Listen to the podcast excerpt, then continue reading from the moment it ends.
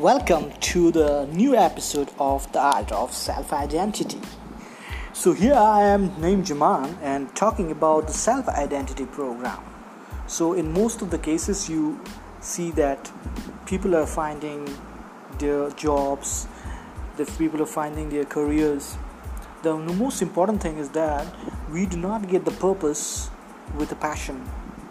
We need to have that purpose and what is the thing that you're passionate about. That is most important thing in life as far as the remunerations are concerned. So i hope that you find your purpose and passion and work for the enlightenment abundance and more prosperity in your life